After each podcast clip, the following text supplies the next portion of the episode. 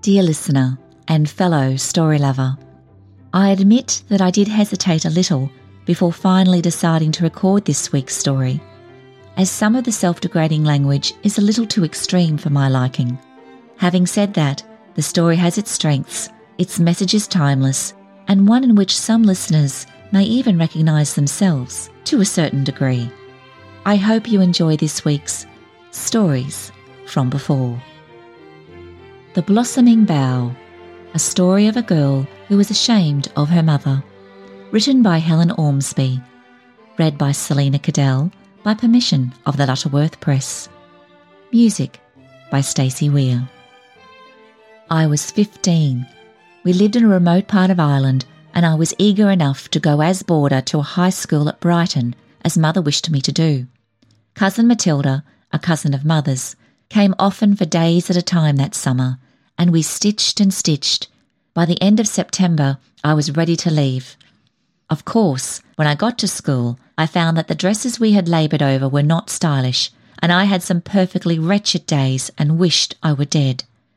But youth adapts itself readily, and it was not long before I took on some of the style and ways of my new companions, and delighted in the school, and thought there never were and never could be again such altogether delightful people as my teachers and schoolmates. When I went home for the Christmas holidays, Mother thought me greatly changed and said at once, "Greatly improved." Cousin Matilda looked at me sharply. "Well, I'm not so sure yet that it is improved, but I hope so." My brother Richard teased me unmercifully at supper that first night. He vowed he could see himself and part his hair in front of my polished manners. Then in mincing tones he would ask me to "slide the bread along." Richard often teased me this way, but whereas I used to think it was a kind of flattery to have Richard tease me, now every word of his pretended roughness grated on me, and I found myself saying, "Oh, Richard, don't, please." And that did not mean, "Don't tease me." It meant, "Don't be so commonplace." The holidays slipped away pleasantly enough, however, and though Cousin Matilda took a good many sharp looks at me that Christmas, as though trying to get at my meanings, everybody approved of me. By the end of 2 years, a tremendous change had been wrought in me, and with it a change in my attitude towards my people. I loved Mother and Richard dearly, and yet I would not have admitted it then, of course, but I am frank to admit it now. I was ashamed of them. I was ashamed, I mean, of Richard's crude, countrified ways, and Mother wore clothes without a particle of style in such an old-fashioned way, and her hair lay so smooth above her forehead like an old portrait, and her hands were rough and red. I did not think too definitely about these things, but they were forming and moulding my nature nevertheless. I hardly knew myself how fearfully much the new life had come to mean to me, until there was a question that second summer, on account of finances, whether I could go back to school for my third and finishing year. There could scarcely have been to me at that time a more profound tragedy than to miss that third year. Things were patched up, however. Mother received 1 or 2 business letters that she did not show me, and announced quietly one day that everything had come out nicely, whatever exactly that vague statement might mean, and there was no reason in the world why I should not return to school. And oh, what a blessing it was! For in that third year came to me my greatest happiness. By Christmas of that year, I was engaged to Hartley Crenton. At the beginning of the school year, Adelaide, his sister, and my dear chum died. It was that chiefly which brought us together. In the Christmas holidays, I went to stay with his mother. The visit had been a promise to Adelaide, and Mrs. Crenton wanted me to keep that promise, just as though Adelaide were alive. We were all three thrown constantly together, and our mutual love for Adelaide was an intimate bond. Hartley begged me to marry him in June. He and his mother wrote to my mother, and of course I did too. I told Mother that I would rather come home at Easter to stay with her until June, for, owing to a temporary, very grave responsibility in his work, Hartley could not get leave in June to come home to marry me. So his mother asked me to come to Brighton in that month and be married quietly there from their home. She would beg Mother and Richard to come and pay her a visit at that time. Hartley and I could then settle down near her. Of course, Mother and Richard could not come. I knew that. Richard was now working at night on the local paper, and Mother would never leave him. Besides...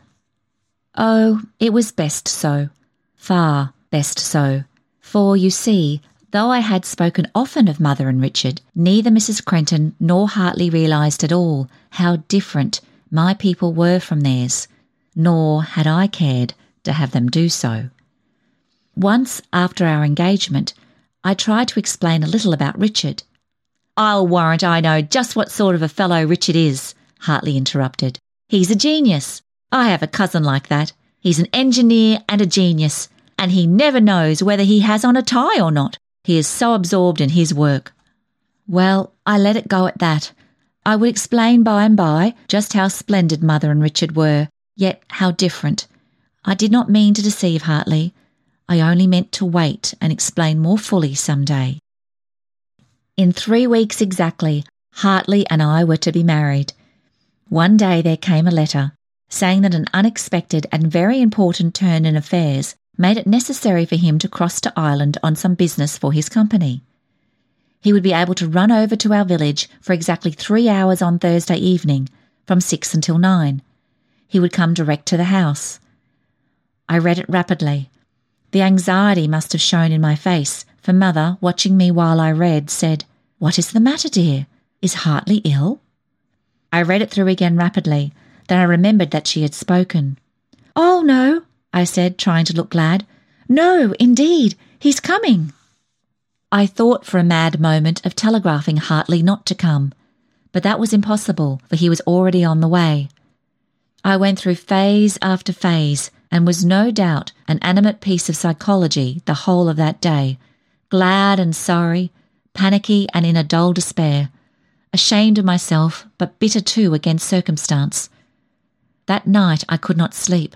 I got up and sat at the window. The orchard was so exquisite, in full bloom with the moonlight streaming over it. Apple blossoms seemed to me Hartley's flower and mine. They were his favourite flower, and he used to tell me fondly that I reminded him of them. "You are pink and white and sweet," he would say, "and as gracious as a blossoming bough." But I could not think of any of the comforting and beautiful things now. I was picturing instead the four of us at supper the next night, when Hartley would be there. I was thinking of Hartley's mother, with her polished, conventional ways of the world, her clothes in the latest fashion, her beautifully kept hands, and then my own mother. Mother who was sure to be awkward and over-eager or over-shy. It did not matter so much about Richard, though Richard was sure to be irritating. Richard might pass for a genius, with his shock of heavy hair and his intense face, but nothing could have made a genius of Mother. It was written large all over her that she was good, but had never had advantages, that she was a woman who did not know the world at all, a woman who had worked and served and had grown old. Then a kind of resentment grew up in me, a resentment towards Hartley's people, perhaps for being so different from my own. If he did not like my people, very well, let him not like them. He was free to withdraw if he wanted to, and if his love was of that kind. So, with this poor and bitter loyalty to my own, but not without a few hot tears, I fell asleep. When I wakened it was nearly noon. I listened. There was not a sound. I slipped into my kimono and went downstairs. No one was there. I went into the dining room. The table had been cleared, all save my place. Mother had put some breakfast for me in the kitchen oven. On the kitchen table, I found this note. "Dear Helen, your cousin Betty is ill and needs me. I'm going to her by the 11 o'clock train. I'll be back in the evening. I've made a meat pie and a fruit tart. They are in the pantry. Explain to Hartley. I'm sure he will understand, and it will be all the lovelier, I think, for you two to have the time entirely to yourselves. Mrs. Brown is coming in presently to be in the kitchen in case you want anything. The chicken for the salad is under the blue bowl. Devotedly, Mother." I read it over twice. Then I sat down with my knees weak. It was exactly as though some strong physical strain had given way. That is how relieved I was. At that moment, Mrs. Brown, who helped with the work on special occasions, came up the path. There was but the one train back from Betty's, an evening train. It would get to our station just a few moments after Hartley's train had left. In a little while, my joy at Hartley's coming began to assert itself, like a stream that had been dammed up. I began to make the little house as lovely as I could.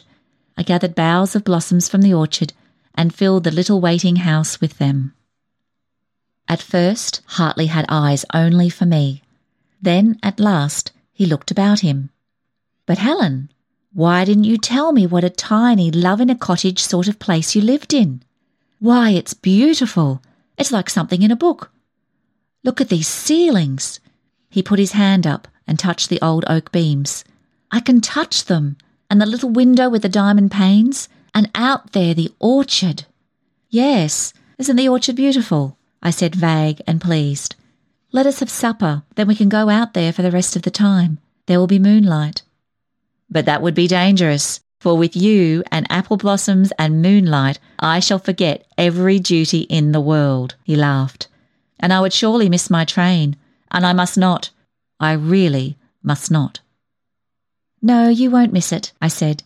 "There is a down express which tears past at exactly 8:45, and it whistles as it goes. When we hear that whistle, we will know it is time for you to leave." "And where is your mother?" I could feel the blood mount into my face. "Oh, Hartley, I'm so sorry. It's too bad. But a cousin is very, very ill."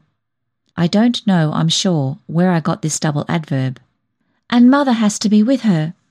"Well, dear," and he kissed me, "I'd love to meet your mother, but I cannot be as sorry as I ought to be for any absence of anybody that leaves me another precious minute with you." Richard came home to supper, gruff and awkward and terribly crude to my eyes, but I could tell by Hartley's look of happy interest in him, a genius to Hartley. He hurried away immediately after supper to return to his night work on the bulletin, and Hartley and I went into the orchard. Love is so blessed a thing that it makes a glory of its own. I could forget everything now but that Hartley was near me, and that we were together in that beautiful moonlit garden. We had been there perhaps an hour when I heard the gate click. I raised my head, startled. Could Mother be coming back after all? It was not Mother, however, but the straight, severe figure of Cousin Matilda that I recognised coming up the garden path. I felt a swift resentment. She'd come out of curiosity just to see Hartley, I felt sure of it. I excused myself to Hartley. "Don't be gone long," Hartley begged. Cousin Matilda turned as I entered and went and sat down by the sitting-room table in a business-like manner. "Where's Hartley?" "Down in the orchard, waiting for me," I said a little haughtily. "Jimmy Parsons was driving over today, so I got him to let me come along with him." She unpinned the bow of her bonnet from under her chin and flung it back as though that would give her better freedom to speak. "I want to talk to you a moment about your mother." "Is mother ill?" I could feel my conscience fairly jump. "No, she isn't." "She went to Dalton by the 11 o'clock train." "I know. I suppose you know why she went there?" "She went to be with Betty. She left a note. Betty needed her very much." Cousin Matilda put the lamp a little away from her as though to gain time or control before she spoke. "Your cousin Betty did nothing of the kind. She always needs someone, of course, but mother said... she left me a note." "Never mind what your mother said. Now what I want to know is whether you know why your mother went out today." I shook my head. "Well then, it is my duty to tell you. It isn't a pleasant duty, but it's got to be done. Well then, your mother went because she thought you would not want Hartley to see her." "Cousin Matilda!" "Now wait a moment." Cousin Matilda put up a severe hand. "Don't trick yourself or me or anyone else about this thing. You look it squarely in the eye as I'm looking at you. You are ashamed of your mother. You think she isn't stylish and altogether well-bred. What you call well-bred, I mean." "Mother is an angel," said I hotly. "Exactly. But she doesn't wear fashionable clothes, and her hands are red, and she has worked hard and shows it. Helen, let me tell you," she spoke almost solemnly now in her own fashion, "I haven't a right to keep this thing to myself. You remember when you thought you could not go back to school, and then you went after all. It was not because finances went well again. They didn't. But your mother made up her mind you must not be disappointed. And she and Richard, well, Richard took on extra work at the Bulletin, and your mother took sewing from a firm in town. They sent it to her each week, and she worked like a slave for you. Yes, they worked like slaves for you, both of them. They denied themselves everything. And cheerfully, happily, I tell you. And now... She turned her head away a little and blinked her eyes with a kind of simmering indignation she could not otherwise express. She got up. I'm going now. I just wanted you to know. Oh, Cousin Matilda, don't. Why didn't you tell me? I said miserably, yet almost fiercely. She cast another indignant look and repinned her bonnet strings. So you have to be told that your mother is an angel. You can't see it in every line of her face, in her bent shoulders, her... She turned away again, speechless. It isn't fair, I spluttered, to blame me like that. Nobody tells me. You all keep things from me as though I were a baby. And I'm not an angel. I'm a selfish pig. I'm a mean minx. I haven't got a soul the size of a pea pod. I'm not fit to lace mother's shoestrings. I'm not. I'm not. Indeed, I was near to tears, and they swam into my eyes suddenly now. Cousin Matilda had armed herself to meet my pride, not my humility. It was the unlooked-for admission, I suppose, that I was human and faulty that unmanned her. She softened suddenly. Her indignation broke like an angry cloud that breaks into beneficent rain. There, there. I'm a cross, contemptible old woman, she said, and her own eyes filled. Besides... Good gracious, what would your mother say? I've tried my best to help her all that she would let me help her. She looked perfectly dismayed and wretched. I've been a right hand to her, all that I could, and look at me now. I've been tattling about what her left hand has been doing. She turned to me sharply.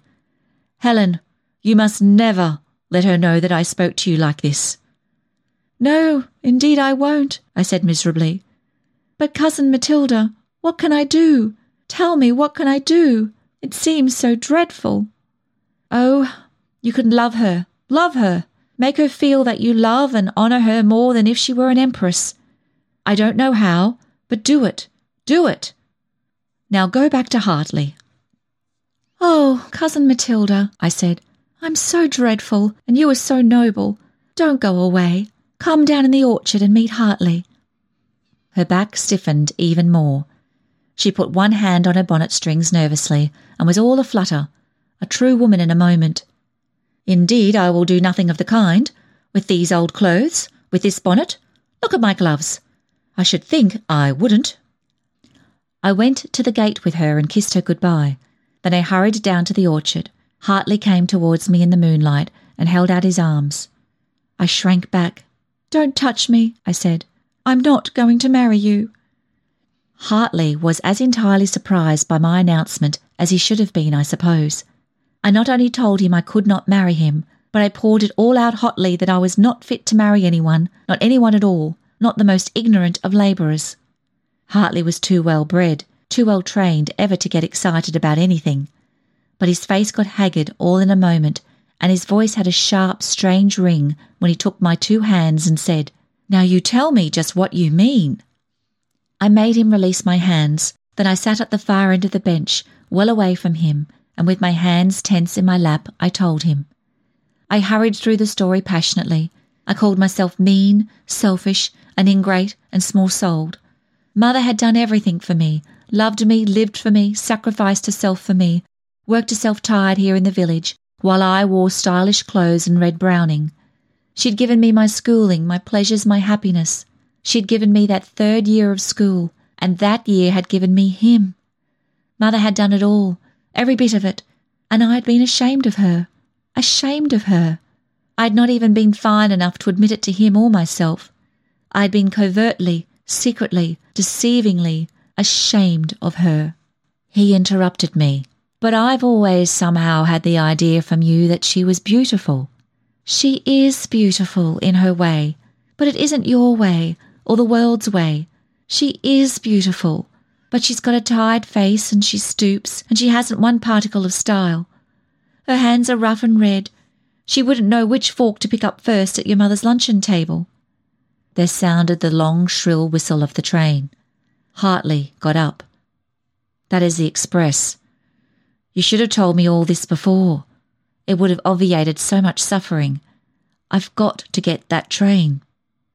I had been chilly before. Now I shivered. If I hadn't had them clenched, my teeth would have chattered.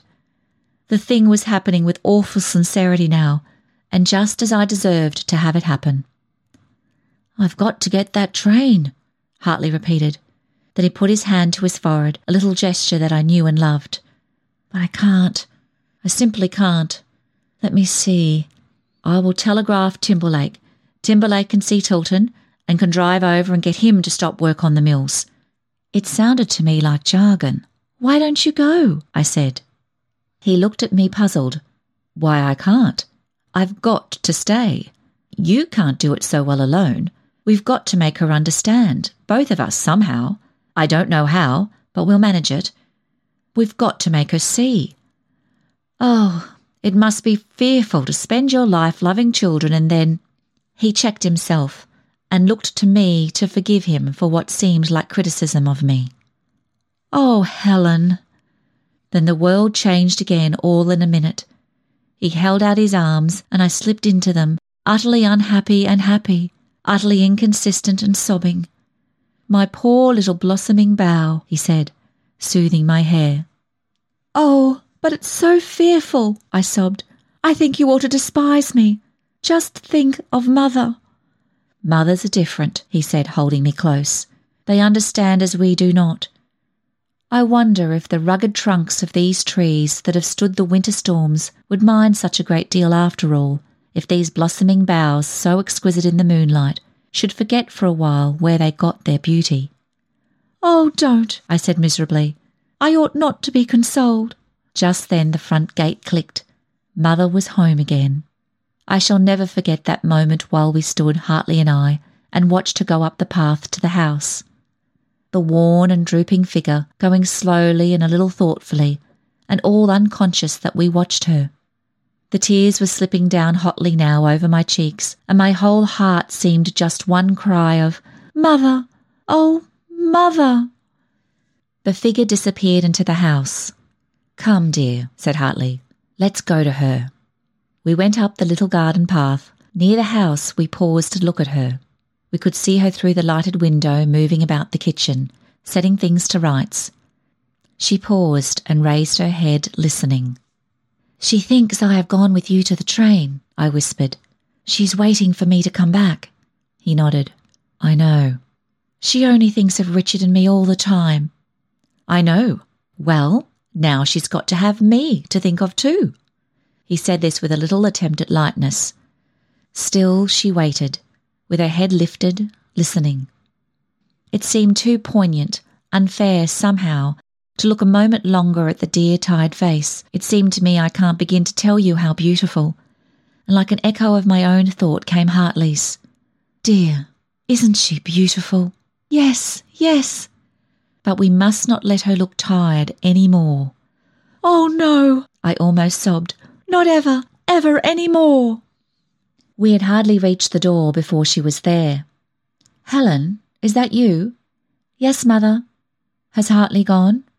"No, indeed I haven't. I'm here too," said Hartley, stepping into the light. "Of course, if you would run away, I had to stay longer."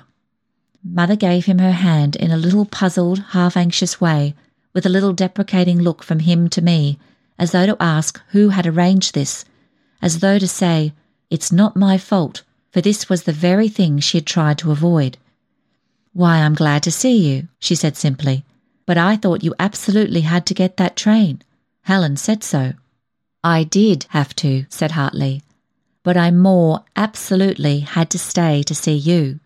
Why, you see, you were going to give me Helen, and I had to stay and thank you and tell you how beautiful I think she is and how wonderful it seems, and how I just thank you with my whole heart for being her mother. Helen has told me about you and about all your goodness, and to thank you for letting me be your son." Mother was a little bewildered by it all, like a little brown bird brought suddenly into the streaming light of a lamp. "And I'm going to be the right kind of a son too," he said, still lightly, but nevertheless with a kind of soberness too. "The very best I know how, at least. And I'd like to be worthy, if I can, of both of you." I never explained to Mother, of course, and I know, oh so thankfully, that she never guessed. I am quite sure that when she recalls that day she slipped away to take care of Cousin Betty, who did not need her, it is with blame for herself only. How foolish and unkind of me, I am sure her thought runs, to have thought they didn't want me, for they do want me. I ought to have known better. And it is best it should be so. And now I don't know, I am sure, which takes the greater pride in the other, Mother or Hartley, or, for that matter, Cousin Matilda in them both, all of which is, as you can see plainly, 20 times more blessing than I deserve. For my cheeks still get hot with shame when I remember that once upon a time I was ashamed of my mother. The end. I do hope you enjoyed this humbling yet engaging Getting of Wisdom story. Please subscribe to this podcast and share it with your friends and family. I hope you enjoy a lovely week, and I look forward to being with you next week when I again share Stories from Before.